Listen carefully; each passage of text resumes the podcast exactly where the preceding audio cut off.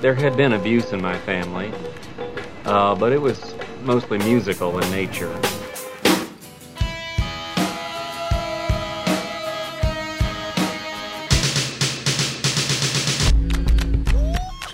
Are you ready to get your world rocked? Ready!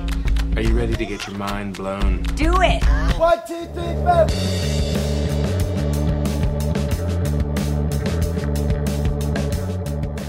After more than 30 years of rocking out as a member of the B 52s, Kate Pierson has finally made her first solo record, Guitars and Microphones. I'm Jim DeRogatis. And I'm Greg Kot.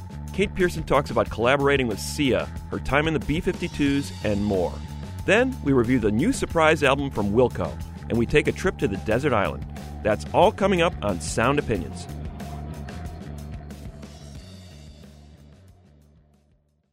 This is Sound Opinions, and later on in the show, Jim, we're going to be reviewing that new Wilco record. They put it out for free on their website, and less than 26 hours later, hmm. they were playing that entire album front to back to start off their headlining set at the Pitchfork Music Festival in Union Park in It's a brave Chicago. move. Yeah, you don't see that too often by a headliner. We're going to review that later on in the show, but first we've got some music news. How you doing? Me, I'm a mess. Feel powerless. Hands around this bottleneck. Mm, you got a new one. I'm not impressed. And if he trying to flex, you can give him my address. Yeah, I be trying to rest. But Lord, the devil busy. And when I do, I dream of you and then the devil pinch me. Do you ever miss me? Do you ever wish we get it right and the rest is history? I wish I could go back in time. That's a track from the new Free Weezy album, a new mixtape from Lil Wayne. Lil Wayne has been in the news a lot lately. Let's go back to April when shots were fired at Lil Wayne's tour bus in Atlanta. Now we've got an indictment in that particular shooting.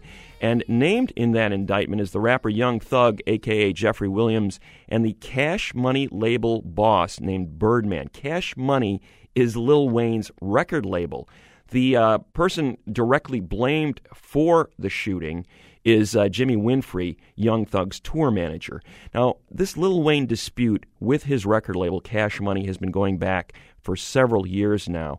Wayne has sued Birdman and Cash Money for $51 million, trying to get off the label. The label is basically saying, no, we own everything that you're putting out. You're not off the label. Lil Wayne released his mixtape, the free Weezy album, through Jay Z's Tidal streaming service. At around the same time as these indictments came down, Cash Money struck back at Lil Wayne and Jay Z with a $50 million lawsuit against Tidal. They say that Tidal's promotion is a desperate and illegal attempt to save their struggling streaming service. They can't put Lil Wayne's music out without our permission, which they didn't get. So this whole dispute between Lil Wayne and his record label has escalated to the point where they're suing each other and now shots are being fired.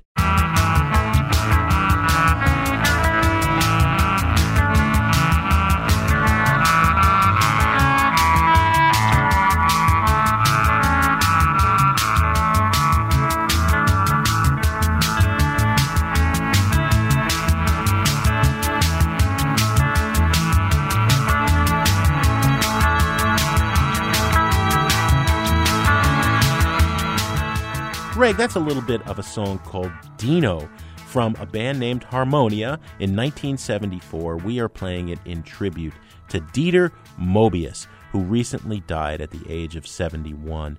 Moebius is one of these characters that was an instrumental part of the late 60s, early 70s movement in Germany known as Krautrock.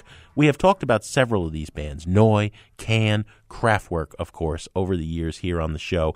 I don't think we've ever uh, paid tribute to Moebius before, and that's a shame.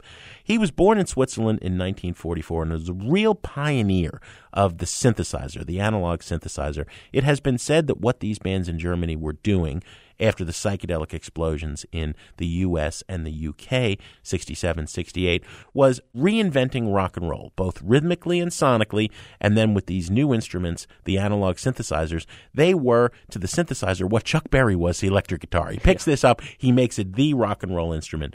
All of these groups were key in that way. Moebius had had a founding role in Tangerine Dream, but he split with that band early on, 69. Tangerine Dream, of course, would go on to do many great albums and soundtrack work, I think is how they're best known in the U.S. He then got together with Hans Joachim Roedelius. These two were partners pretty much throughout their musical careers as a band called Cluster. Cluster did a lot of wonderful ambient electronic music, but I think they were always at their best when they were working with other people. That band Harmonia featured Moebius and Roedelius plus Michael Rother, the guitarist from Neu. They made two albums, great stuff. You hear that Neu driving beat in that clip we played. But get the bell ready. They also worked Moebius and Roedelius on two albums, and a third that was only released a few years ago with Brian Eno as Cluster hmm. and Eno. I'm going to play a song from the After the Heat album from 1979 by Cluster and Eno. You hear Eno on vocals. Eno had paid the compliment to Harmonia that they were, quote, the world's most important rock band. That's how highly regarded this guy was and his many efforts. He had a lot of solo albums, too, right up until 2014, his last solo effort. And he gave a lecture last year in Berlin. People asked him what he thought of the current electronic scene that he had done so much to inspire. And he said, you know, I like a lot of it, but they have certain programs these musicians use. And how do I say it? I feel it's not as deep and warm as what we were doing in the 70s. And I would agree to a large extent. Listen to Broken Head here by Cluster and Eno from 79 on Sound Opinions.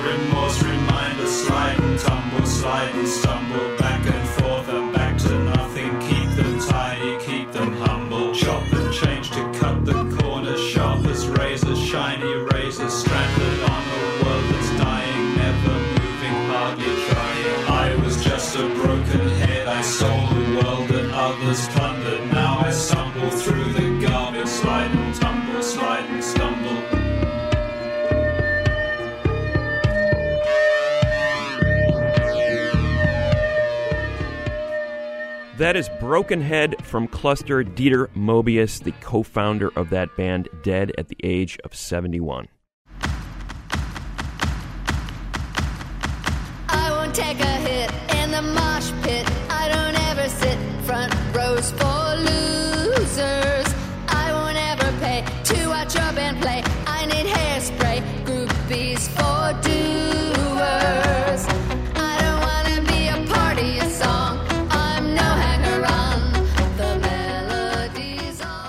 You're listening to Sound Opinions. I'm Greg Kot, and he's Jim DeRogatis, and that's Throw Down the Roses, a track from our guest Kate Pierson's debut solo album. Most people should know that Kate joined the new wave rock band the B 52s back in the 70s, 1976 to be precise. The members quickly found out there weren't a lot of gigs going on in Athens, Georgia, where they were from, so they started trekking up to New York City quite a bit to play clubs like CBGB and Max's Kansas City, where they really got noticed. And soon enough, the B 52s became famous for their rock and roll influenced dance music, the vocal stylings of Kate Pierson and Cindy Wilson, and of course, those huge hairdos. That's right, Greg. With hits like the Yoko Ono influenced Rock Lobster, the B 52s made a big impact right out of the gate with their first album. But then the group reached the peak of its fame and mainstream success in 1989 with the album Cosmic Thing. Outside of the band, Pierson also collaborated with talented artists like REM, Iggy Pop, and most recently, Sia. And finally, in 2015, after more than 30 years, she released her first solo record, Guitars and Microphones. When Kate joined us a few weeks ago, we started our conversation by talking about just how long we've waited for her to start a solo career. Congratulations on this solo record, Guitars and Microphones. 1976 or 75, you've been doing this since, and just now, solo album number one. That is a heck of a long time to have kept us waiting. Yeah, I've been waiting too. Everyone's asked me this question, and I've answered in various ways. Like the band is so busy, and the B 52s are touring all the time, and I finally gave myself permission. But there's an element in there of fear, I have to say, of just putting something out there aside from the band, of being compared to the band. So there was a part of me that thought maybe I can't write. I used to write prolifically when I was in high school. I had a protest band called the Sun Donuts. Mm-hmm. So part of me felt like maybe I can't do this. I, I can't say there was any inertia or lack of trying, but I did write a bunch of songs. But getting it out there was hard till my partner Monica said to our friend Sia, Can you help her? Just get it out there. And I scrapped all the old songs I had written, and I had even recorded some for an album. And I had Bernie Worrell and all these great people playing on it, but I just chucked it all and started writing with Sia and started a brand new project, and it all clicked and was tremendous fun writing, and we got it out to the world.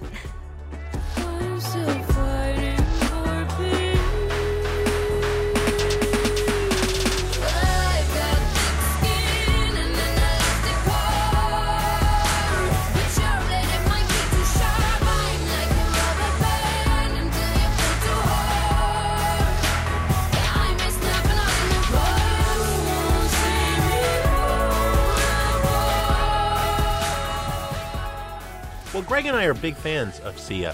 It's not the first person that would spring to mind for me for you to collaborate with.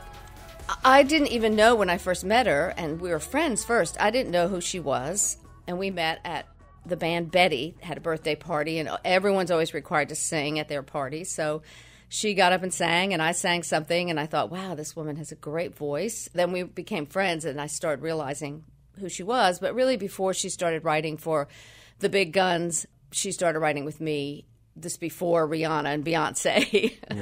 yeah. the title track, Guitars and Microphones, you're basically looking back uh, on your earliest days, right? That's a song Yes. you wrote with Sia. How did, how did that come together, and what prompted you to write a song that kind of gave that sort of long view perspective of how you started out in music? Well, our writing was again uh, like the B52s was collaborative, but a lot quicker. This is a song I had the title for, and I had lyrics, and it just was one of those things that was something I wanted to express as a solo artist. It was something more autobiographical and personal and emotional. So this song just, you know, really came to mind when we were jamming. Banded together by guitars and microphones. We wrote our protest songs. We wrote our protest songs.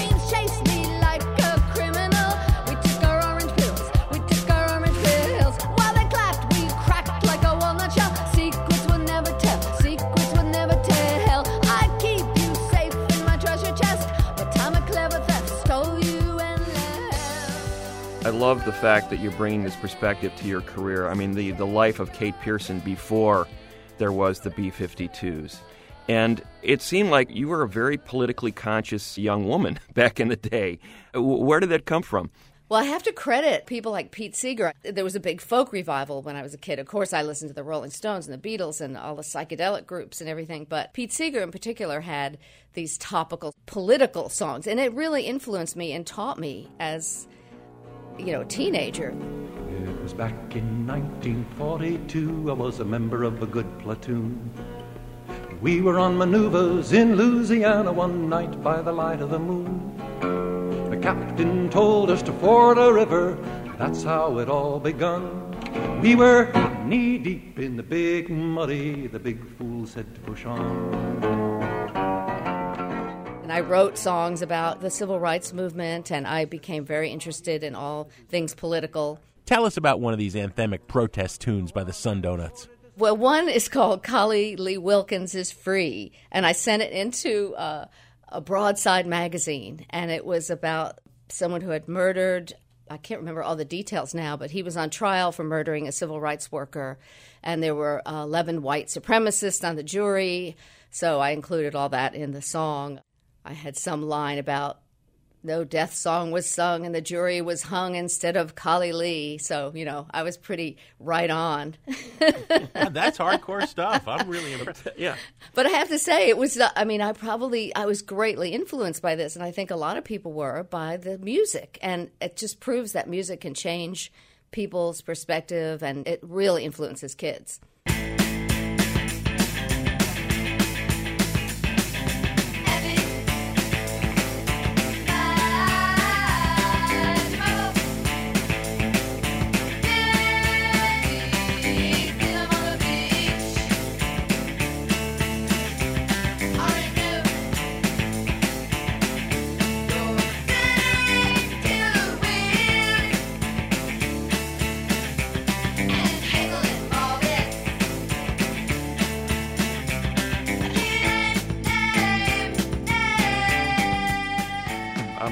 This transition from what you were doing in the Sun Donuts to the, to the B-52s, where I think there was still very much a social and political consciousness there, but it was much more subtle and, and maybe not so much on the surface.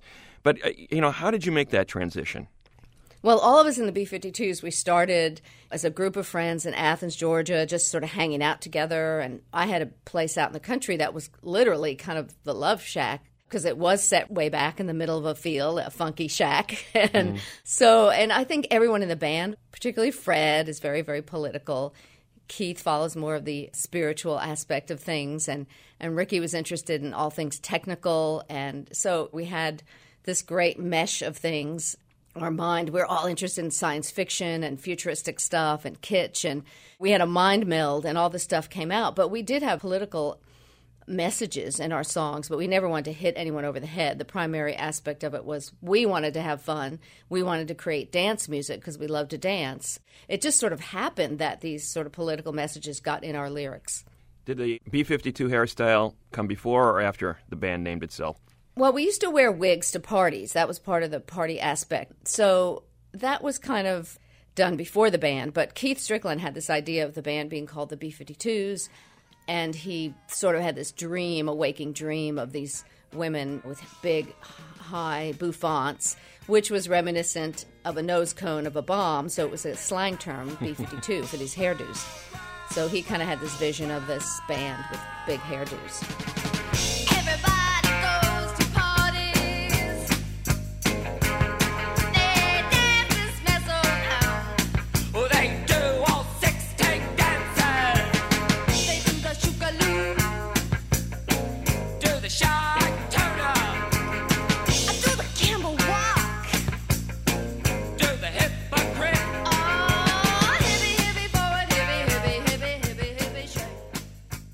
After a quick break, we'll continue our conversation with Kate Pierson of the B 52s. Then we'll review the new free album from Wilco, and I'll put a quarter in the Desert Island Jukebox. That's in a minute on Sound Opinions from WBEZ Chicago and PRX.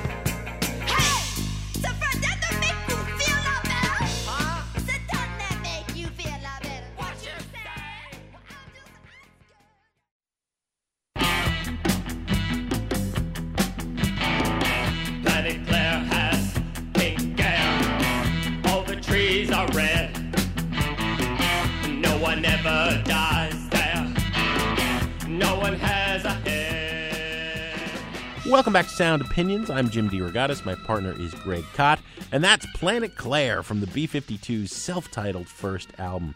A few weeks ago, we talked B-52's singer Kate Pierson about how the record almost had an element of punk in it and how the band produced those songs. I asked her what was so magical about the simplicity of the band's music. Well, I have to say it was pretty minimal, but I have to. But Ricky, I really credit Ricky's guitar riffs that were so melodic and still stinging kind of riffs that fueled a lot of songs and our very unusual arrangements because we jammed together and wrote most of the songs together.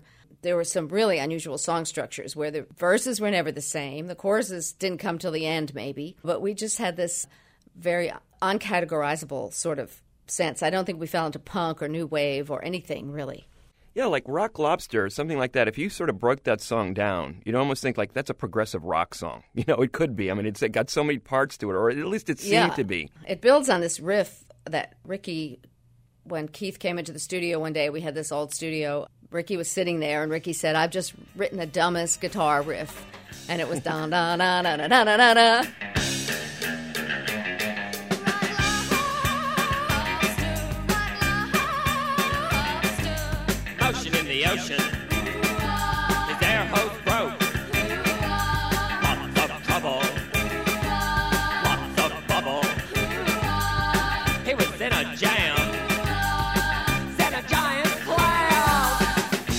And that's like genius guitar riff. It's simple, yes, it is simple, but it's just like genius in its simplicity, I guess.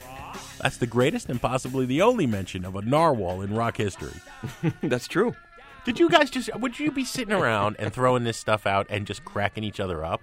Oh yeah, yeah. We would laugh a lot. I mean, actually, Rock Lo- Lobster was written uh, really with Ricky and Fred because Fred had gone to this disco and seen these crustaceans projected on the walls and, and had this mm. kind of lyrics for that. And then we kind of all jammed on those sounds, the fish sounds, and the harmonies and stuff. But yeah, Fred's mind, you just can't fathom it.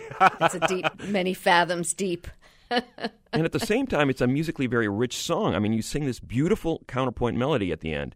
So essentially, there's a lot of musical sophistication mixed in with all that fun and frivolity. And you snuck a lot of cool stuff into a few minutes of music. Yeah, I mean, our influences were very eclectic, including all the sort of 60s music and the Beatles, but also surf music and Yma Sumac and Yoko Ono and just African music that we listened to because the University of Georgia had this great music library.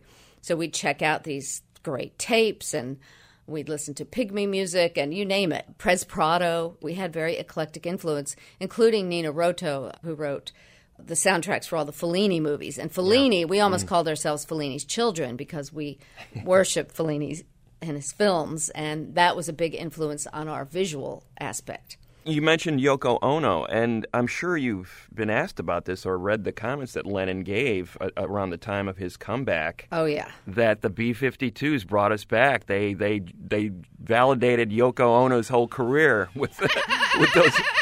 yeah. There it is.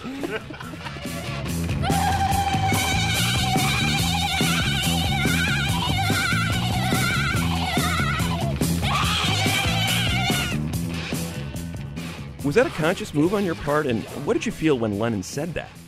Well, I mean, we were just overwhelmed, and I mean, we couldn't believe that he'd even heard of us. It was so amazing. But we loved Yoko Ono. I mean, genuinely loved her records, and we played them all the time. And when we were jamming, Cindy just started that at the end of Rock Lobster, just did that, and that was just part of the jam. So it's not something anyone ever thought, hey, let's do a Yoko tribute here. It's just one of those things that happened in the jam, and was just the fish sound. I think what John Lennon saw was this was a time when something like that could be appreciated. Some very impressive fans, you know, John Lennon and and uh, you know when I first fell in love with the B52s, Kate, you guys were coming up north. I grew up in Hoboken, just next door to where you grew up Oh, in Weehawken and Hoboken. I think I saw you once with Pylon, and once with oh, what's that other? Who was that other band? Oh yeah, REM. REM, yeah. Oh, and yeah. you never. uh, It seems to me that in rock history, it's been written out the roads that the B-52s paved for what would become the indie underground explosion of the '80s, and then into the alternative era. We'll get there. Yeah. But you guys showed people in little towns like Athens how to get in a van, how to drive all the way up and play the Rat in Boston and play Maxwell's in Hoboken, and you you kind of paved the way for people. Yeah, because there were no places to play in Athens. Uh, our friend Danny Beard had a party for us to play at Emory University at the Coke Room. And then we played a couple of parties. And then it was like, oh, okay, where can we play? so someone Yeah. said, uh, this group, the fans, it was the only kind of punk band in Atlanta, said, go up to New York, take a tape to Max's Kansas City and CBGB's. So we were rejected by CBGB's. Max's said, come on up. So we drove up in Croton, which was the station wagon that Cindy and Ricky's parents loaned us. We were all packed in there. We did our set, which they asked us to cut. So we we'd only had about 20 minutes worth of stuff anyway. So we did our set and we got back in the car and, and Danny Beard, he's the owner of Wax and Facts Records, and he put out our first single of Rock Lobster and 52 Girls. He ran upstairs and said to Deerfrance, the booker, do you want him back? And she said, Yes, yes, of course we want the back. So we started blazing this trail from Athens to New York and playing CBGB's, Max's Kansas City, Hurrahs, uh, the Yeah. Mud Club. Yeah, that was a heady time. And then you go from that, those very humble beginnings in Athens where there was practically no place to play, to begging for gigs in New York, to recording a frickin' debut album for Warner Brothers in, uh, what was it, Nassau? With yes, Chris, Chris because, Blackwell? Because we were also signed to Island Records in Europe. So we recorded at Chris Blackwell's studio in the Bahamas. He was the producer, and we were on his record label too. So Wow. we couldn't believe it. We got there and we flew there, and it was just a whirlwind, you know, because, yeah, right. One minute we were in Athens, and then next minute we were flying to the Bahamas. First thing we did when we landed, we the person that was leading us to the studio just drove like a bat out of hell, and we totally lost her. So we just went into town and had cocktails. They'll find us when they Yeah, exactly. What would any band do in this moment? I, Yeah. I know. We'll have a drink.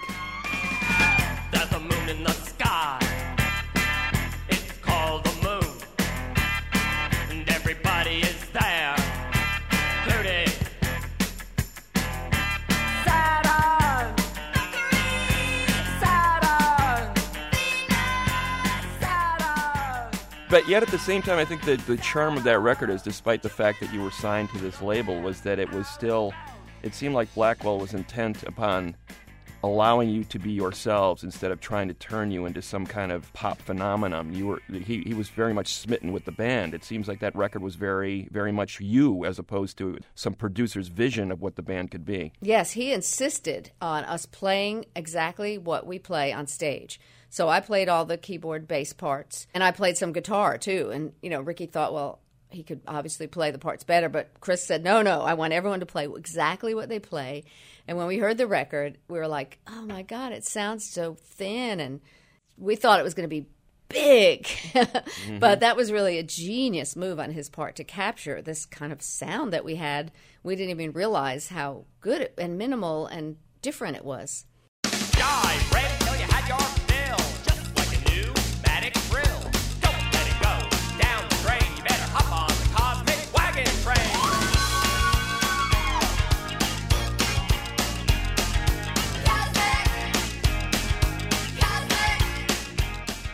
I was at Request Magazine in Minneapolis as an editor when Cosmic Thing came out, and we put you on the cover.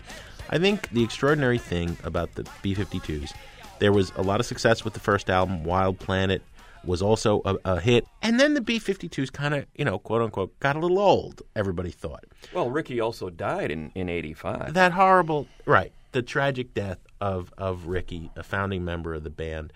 People thought the B 52s were done. And then you guys came thundering back with what turned out to be the biggest and most successful era of the career. Yes, Cosmic Thing. And we did think, we thought we were done, possibly. I mean, we never pushed ourselves to write an album a year or anything like that. But after Ricky died, it seemed like we just didn't know what the future held and we didn't make any plan. We were just grieving. And then after some time had passed, we were like, life is so precious and what we have is so great. We can't let this go. And it also became part of this healing process, really, to kind of bring back Ricky's spirit in some ways. I felt like his spirit was with us when we were writing this. And I just think it, it conjured that time in Athens with Ricky. Tell me about the song Roam. I read a quote you just gave in an interview about how that's always a very emotional song for you. Well, the lyrics are written by our good friend Robert Waldrop. So he sent us those lyrics and we were jamming and I pulled them out and said, you know, we've got to do this song. And the lyrics just are so meaningful and so beautiful.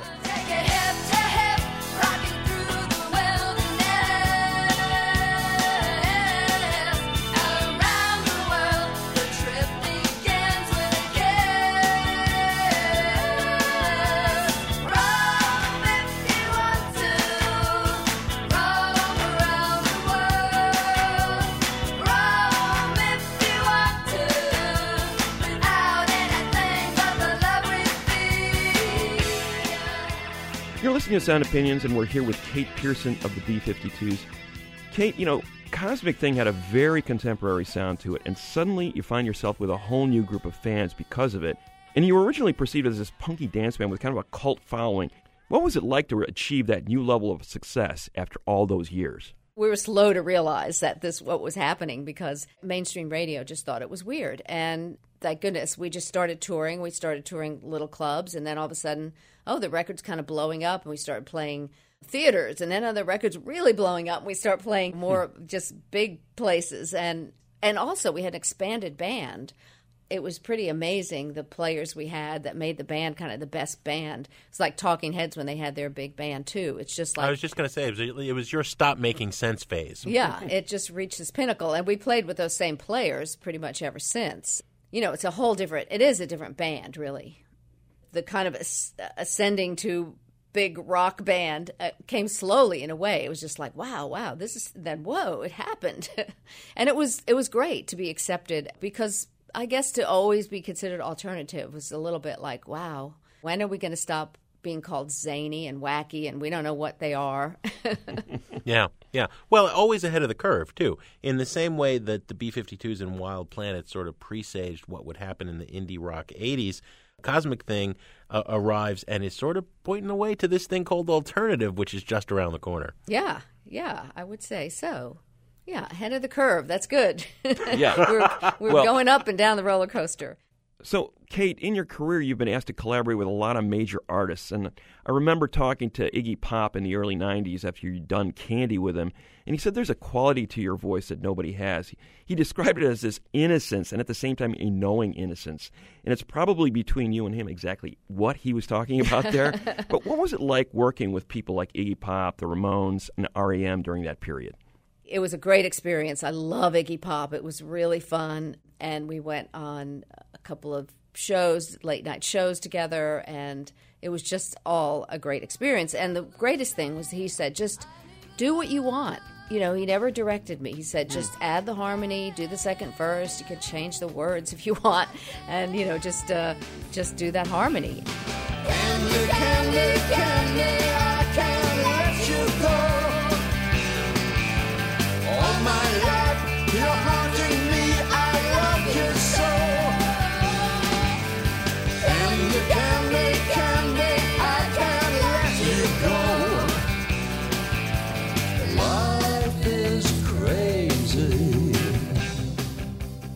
I've been waiting forever to ask you this question, Kate. I remember I spent four or five days with each of the individual members of REM before Out of Time came out.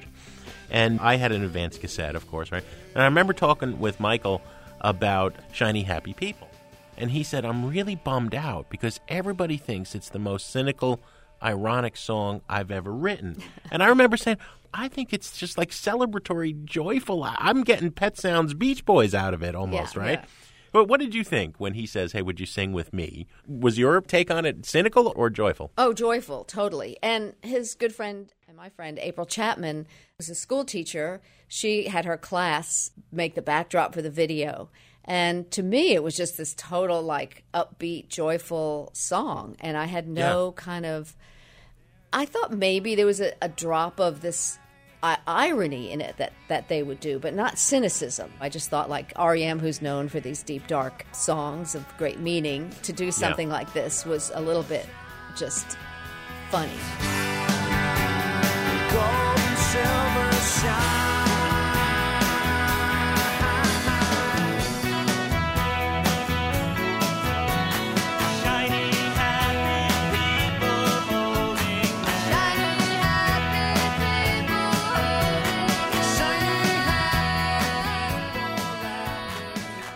Impossible to frown when you're hearing that song. No, Absolutely. It's, it's great. You know, I feel like when you're singing, Kate, I picture this 16 year old girl standing in front of her mirror just belting it out into her hairbrush. I mean, you had this great sincerity and this powerful, joyful voice every time you sing. And that can be hard to do when you're singing about narwhals. Absolutely. I mean, where did that voice come from? Did you get any training for it? I didn't practice in front of the mirror. I had a guitar, and so I just started writing songs and singing. So I guess it came naturally to me. That's always what I wanted to do. Before Cosmic Thing, I started taking voice lessons from Janet Frank, who unfortunately passed away.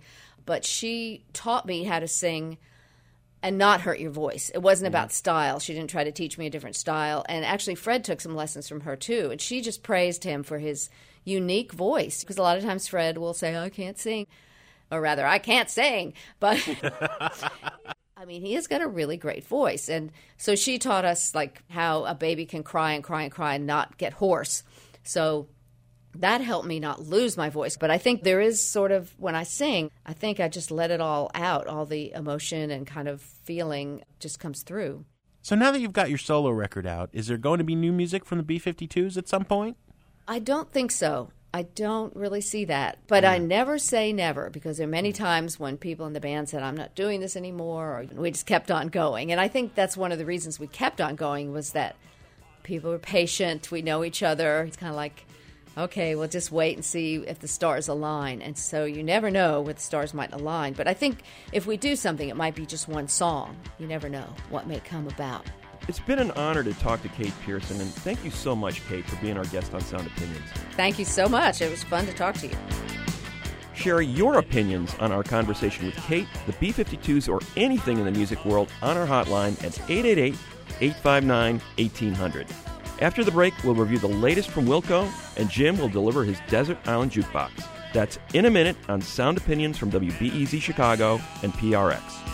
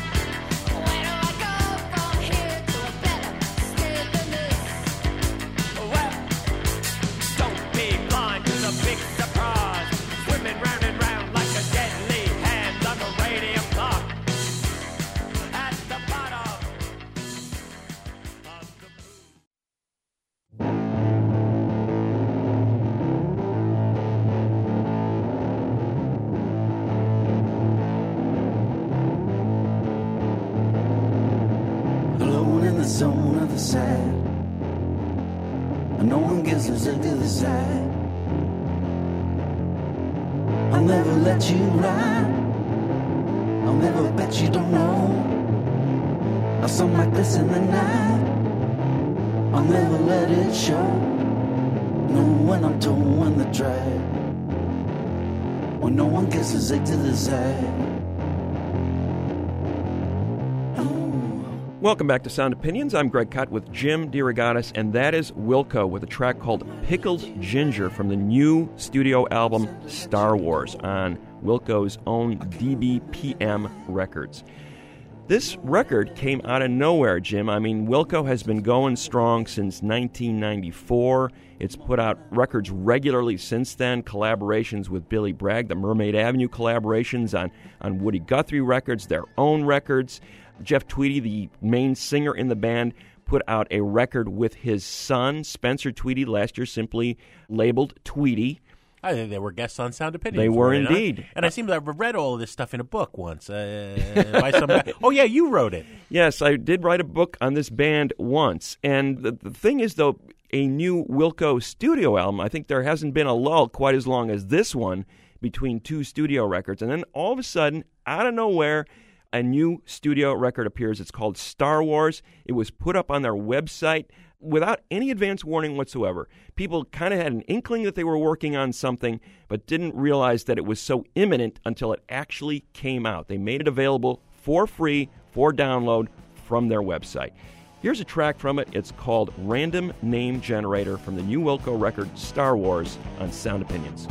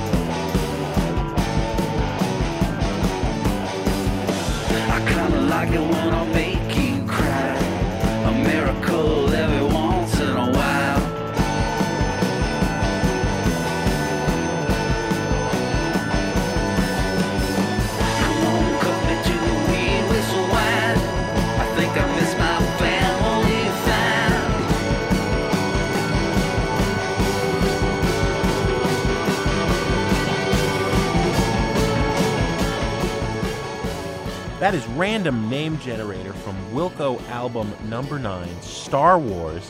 Don't be confused. It has nothing to do with the Lucas franchise. I don't want them getting into trouble the way Amy Schumer just did. Greg, I think this is the album I've been waiting for Wilco to make for about a decade now. I think it's got the experimentation that we had in what remains their masterpiece, Yankee Hotel Foxtrot. I'm eager to hear your thoughts on that subject, along with the wonderful kind of pop, folk rock, roots rock sensibility with which they started. Okay? A lot of people diss Wilco. This is dad rock. It's boring. It's like Neil Young of their generation. Well, I, you know, I don't think Neil Young is boring. I don't think Wilco's ever been boring.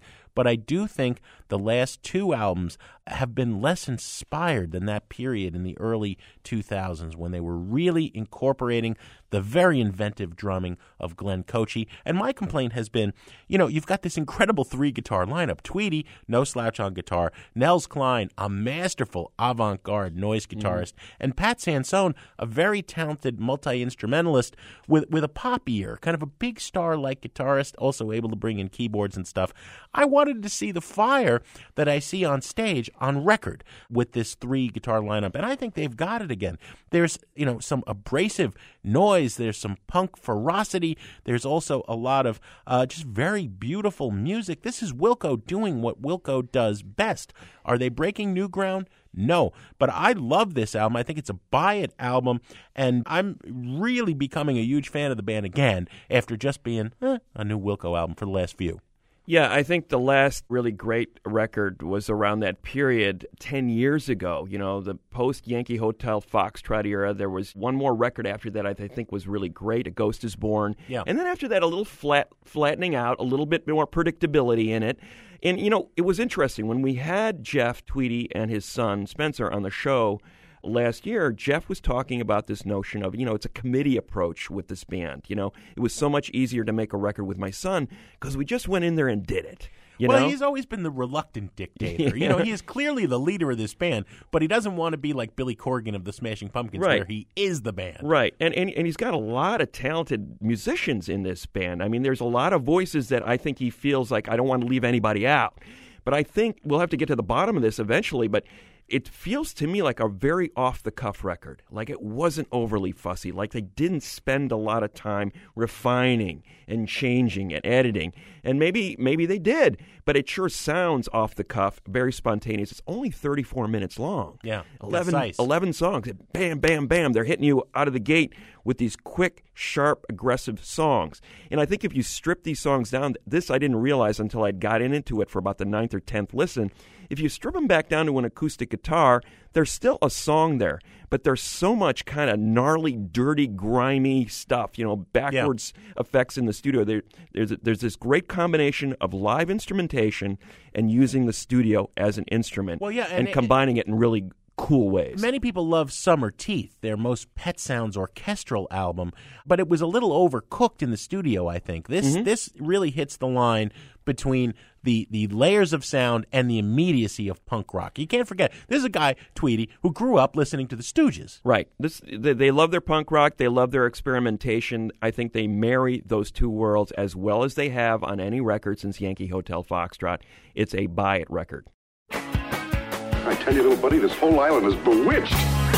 Just across the island lost at sea. Now I'm stranded on my own. Stranded far from home. Oh, come on. You remember, we were shipwrecked together. Stranded, I'm so far from home. Stranded, yeah, I'm on my own. As often as possible on this show, we like to take a trip out to the desert island. Jim, you are climbing into the motorboat right now. You're going to play us a record you cannot live without when you get to that island. What's it going to be? Well, you know, Greg, I was in a German frame of mind because we just paid tribute to Dieter Moebius, the founder of Cluster, and, and I was in Europe on vacation, and all the TV stations are in German, you know. But I've been loving this show called Deutschland 83, which is like the Americans. It's about spies, but it's in East Germany in 1983, and Reagan's going to start the nuclear war.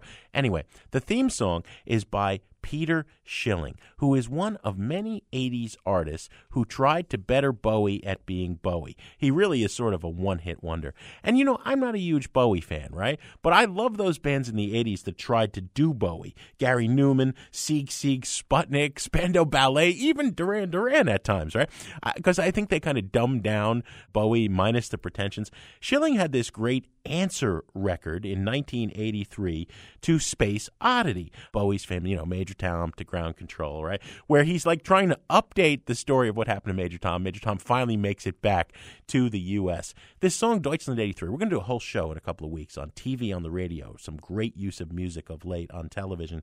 It uses the English version of this single, but I thought we have to stick with the original German, just because I like the way he counts down four, three, Yeah, yeah. two, one in German. It's like uh, 99 Luftballons. It's so much better in German, right? so this is uh, Peter Schilling from 1983, sort of a guilty pleasure desert island jukebox track. It's called Major Tom Coming Home. I'm not even going to try the German title, okay? Here it is on Sound Opinions.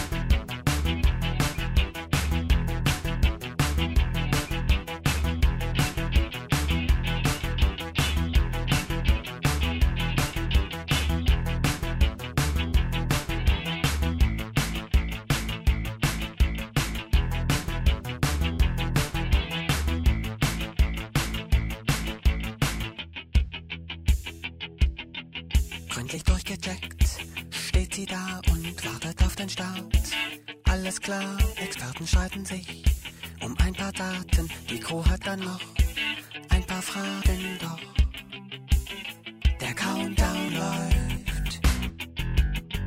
Effektivität bestimmt das Handeln, man verlässt sich blind auf den anderen. Jeder weiß genau, was von ihm abhängt, jeder ist im Stress.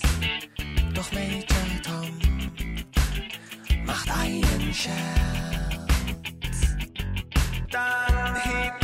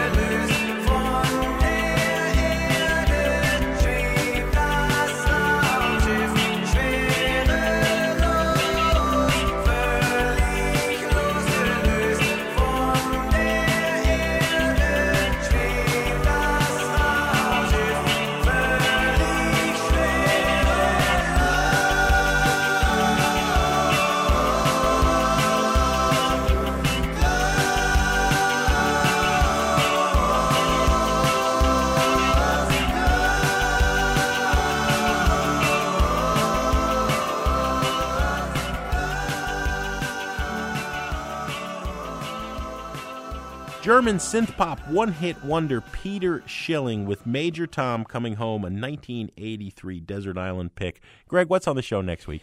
Jim, next week we're going to look at your favorite band, buddy 50 Years of the Grateful Dead. I'm tripping, man. As always, Sound Opinions is produced by Jason Saldanha, Robin Linn, Evan Chung, Alex Claiborne, and our intern, Emily Espinel.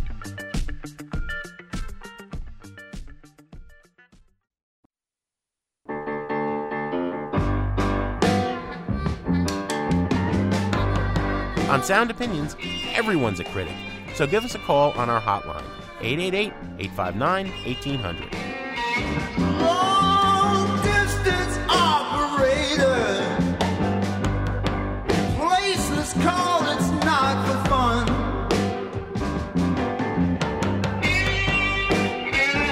Long distance.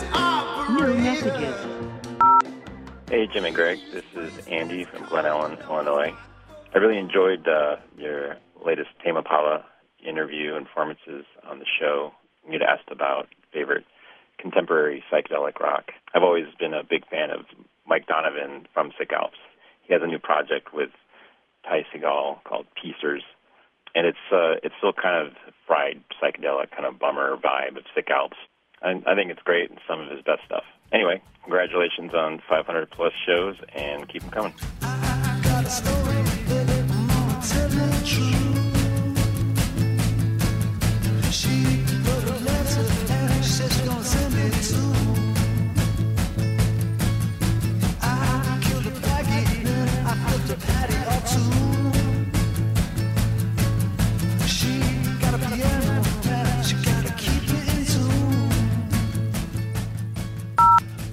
Calling about the Confederate flag issue.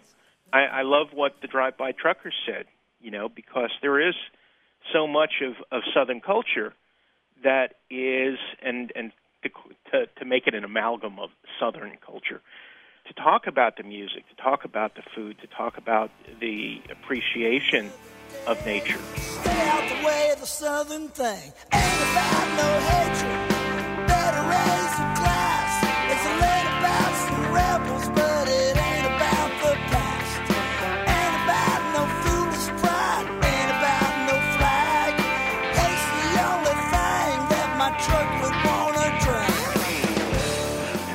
brings up the issue of how much war is part of our culture. Bye bye. My name is Paul Simons. I'm calling about the Confederate flag and artists that uh, have used it. There are some thoughtless, soulless, heartless people. Kid Rock. I bet Ted Nugent likes it too. But it's an, it's an atrocious symbol, and it needs to be understood as such. And speaking of Southern pride, take a little pride in Muddy Waters, B.B. King, Albert King, Booker T and the MGs, the Memphis Sound. Thank you very much. Take care. Fifty cent more that I'm gonna keep, so let the good times roll. Let the good times roll.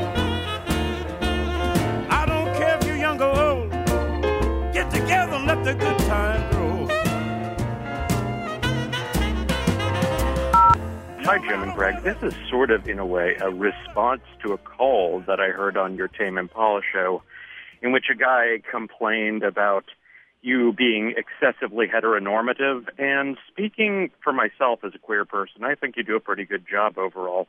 But on that note, I would like to actually ask that you look into a band that you might be interested in, but might not have heard of, uh, Spherical Objects they're sort of one of those lost post-punk bands from the 80s, and their front person transitioned shortly after the band broke up. But at the same time, their music in general just kind of plays with gender roles in the lyrics and is just generally very eccentric. Now I feel closed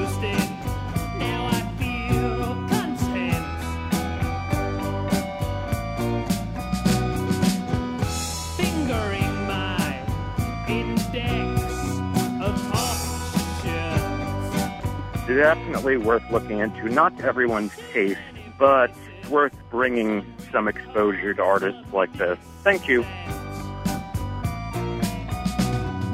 Close my eyes.